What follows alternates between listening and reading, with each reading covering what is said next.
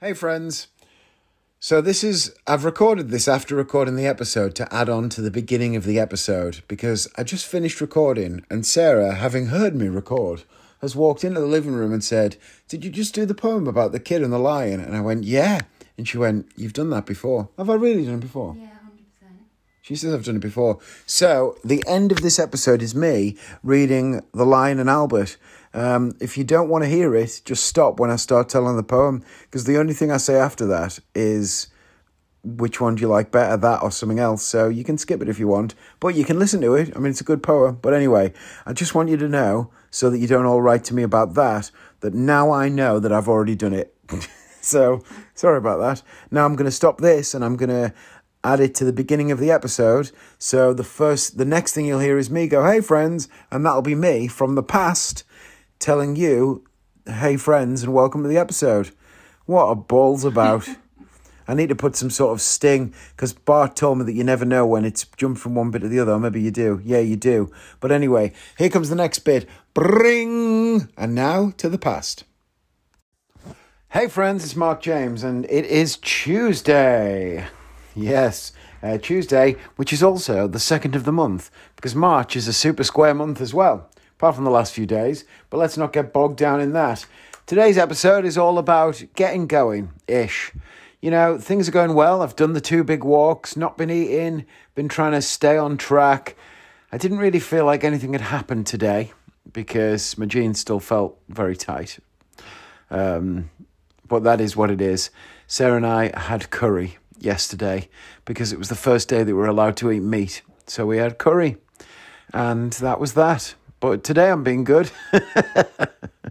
being able to eat meat was such a, tr- a pleasure that we thought, let's have Indian because, you know, we haven't had, been having takeaways because we've not been able to eat meat. We've had a couple of pizzas here and there, but not much.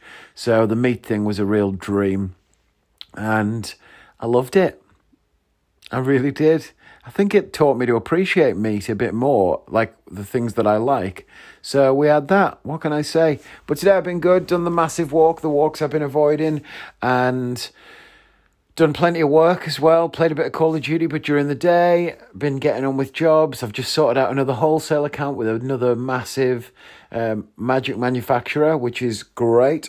So that's moving forward. My my delivery from Art of Play, the order, the wholesale order, is finally moved.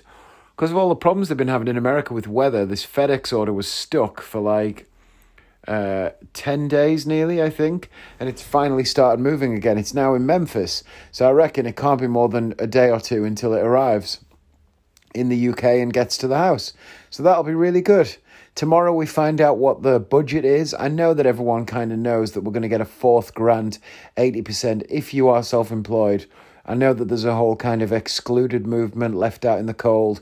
People who are self employed, but they're registered as a limited company as a director and they pay themselves a dividend as a wage instead of. I don't really understand how that works. I've talked about this on the podcast before, and I'm sure someone's told me the thing. There must be a benefit to doing that, otherwise, people wouldn't do it. But that benefit is now been I mean it's horrible what has happened to people. You know, those people are just running their businesses and taking advice from accountants and doing the thing that is legal to do, but they're getting majorly stiffed by the government. So I'm hoping that Rishi tomorrow does something for them too because I've got plenty of friends who are in that position, but the grant we think it's going to be 80%. I just don't know when it's going to pay exactly, but at least it's happening. So, or at least we believe it's happening. So that'll be good fingers crossed that'll get us back on track because we are running a little low at the minute. There's not been a huge amount of work, and I've been having a lot of outlay for wholesale products and stuff. So I'm going to have to start selling stuff. But nonetheless, things are on the up. Things are very much on the up. Today I'm going to read a poem, I think. I haven't done this poem, I don't think. In fact, I'm sure I haven't, but I do like a poem every now and again. I know I've been recommending loads of albums, and now I'm doing a poem. What I do want to say is, I did a really fun thing on Sunday on this app Clubhouse. So if you want to hear the next one, which is going to be with Harrison Greenbaum, make sure you let me know, and I might be able to sort you out an invite if I've got your number on my phone, especially if I haven't. Send it to me, and I'll see if I can get you invited. Um, it's a good thing. And I'm doing my show at 10 p.m. on Sunday. We'll see how it goes. Talking to Harrison, he hates loads of stuff, and that's kind of what the show's about. So I think it'll be really funny because he's a he's really funny. Um, so do check that out and tell your friends as well if they're magicians and you're a magician. Tell them that there's a new live show at 10 p.m. on Sundays called Magic Room 101 with me, Mark James, and my guest, which will be Harrison Greenbaum. My guest the week after is going to be Carisa Hendrix, otherwise known as Lucy Darling, and my guest the week after that is going to be Taylor Hughes. And I uh, did my interviews with Carisa Hendrix and David Williamson yesterday for the podcast Talking Shtick. So, as you can see, I've been keeping busy and a lot of things are going on. A funny thing happened yesterday. I was putting Joshua to bed and I was in his room talking to him, and I was just about to say good night. And I said, Good night, dude. And he said, Good night, daddy. And I said, I love you, mate. And he went, I love you too. And I said, You are my best buddy. And he went, That's a shame. and I said to him, I said, Why is that a shame? And he went, Well, it's pretty sad for you if your best friend's a nine year old.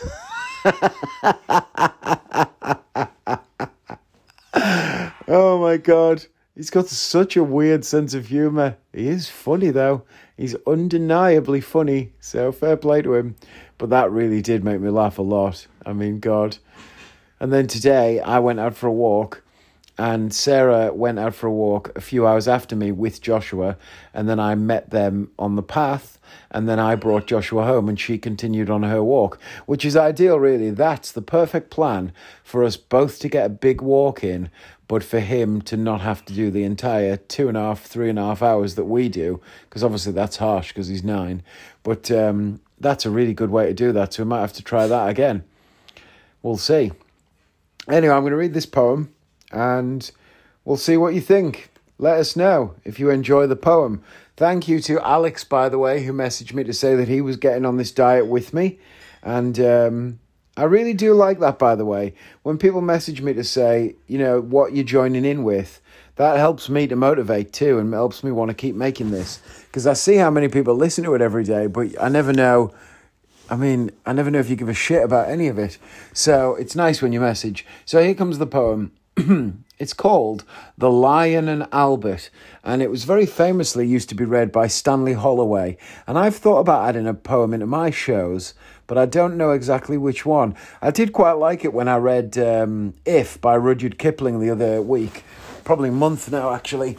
And I had that theme tune, the kind of the Hovis theme tune in the background that was that felt quite epic and i would like to do something like that in my show because a show can be anything I, I want to try and work on this new show that I'm doing and have much less.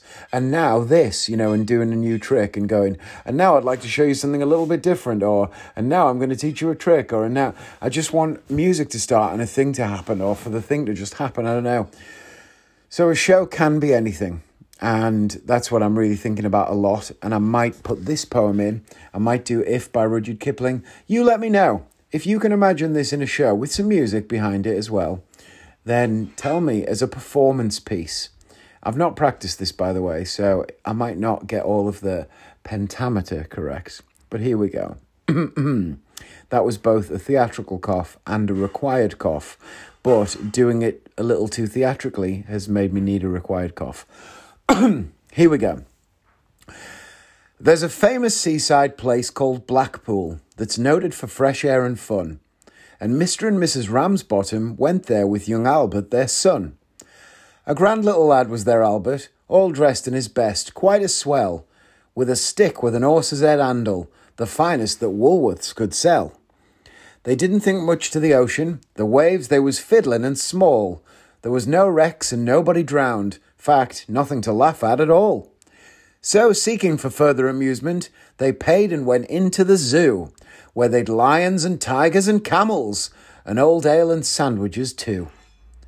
There were none there were one great big lion called Wallace. His nose was all covered with scars. He lay in somnambulant posture, with his face on the side of the bars. Now Albert had heard about lions, how they was ferocious and wild. To see Wallace lying there so peaceful, well, it didn't seem right to a child. So straightway the brave little fella, not showing a morsel of fear, took his stick with the horse's head handle and shoved it into Wallace's ear. You could see that the lion didn't like it, for giving a kind of a roll, he pulled Albert inside of the cage with him and swallowed the little lad whole. Then Pa, who'd seen this occurrence and didn't know what to do next, said, Mother, yon lion's at Albert. And Mother said, Eh, I am vexed. Then Mr. and Mrs. Ramsbottom, quite rightly, when all said and done, complained to the animal keeper that the lion had eaten their son. The keeper was quite nice about it. He said, What a nasty mishap. Are you sure it's your boy he's eaten? Pa said, Am I sure? Look, there's his cap. So the manager had to be sent for. He came and he said, What's to do? Pa said, Yon lion's at Albert, and him in his Sunday clothes too. Then mother said, Right, right, young fella. I think it's a shame and a sin for a lion to go and eat Albert after we've paid to come in. The manager wanted no trouble. He took out his purse right away, saying, How much to settle this manner? Pa said, well, What do you usually pay? But mother had turned a bit awkward when she thought where her Albert had gone. She said, No, someone's got to be summoned. So that was decided upon. Then off they went at police station in front of a magistrate chap. They told him what happened to Albert and proved it by showing his cap. The magistrate gave his opinion that nobody was really to blame. He said that he hoped the Ramsbottoms would have further sons to their name. At that, mother got proper blazing. And thank you, sir, kindly, said she. What, waste our lives raising children to feed bloody lions? Not me. That's a good poem, that, isn't it? That's The Lion and Albert. So there you go, check it out. By Marriott Edgar. That poem was written, well, Marriott Edgar died in 1951. So I'm not exactly sure when the poem was written, but it was before then. Because as far as I'm aware, dead people very seldom write poems. Anyway, that's the episode today. I hope you enjoyed it. Uh, let me know if you liked that or if you liked uh, If by Rudyard Kipling better with its stirring tones. And maybe I'll put a poem in my show. We'll see. I think it could be quite a fun, funny, weird thing to do. And like I said, a show can be anything. Uh, if I'm learning anything in this pandemic, like I said, your life can go to shit when you play it safe. So you might as well take a couple of risks. Bye, friends.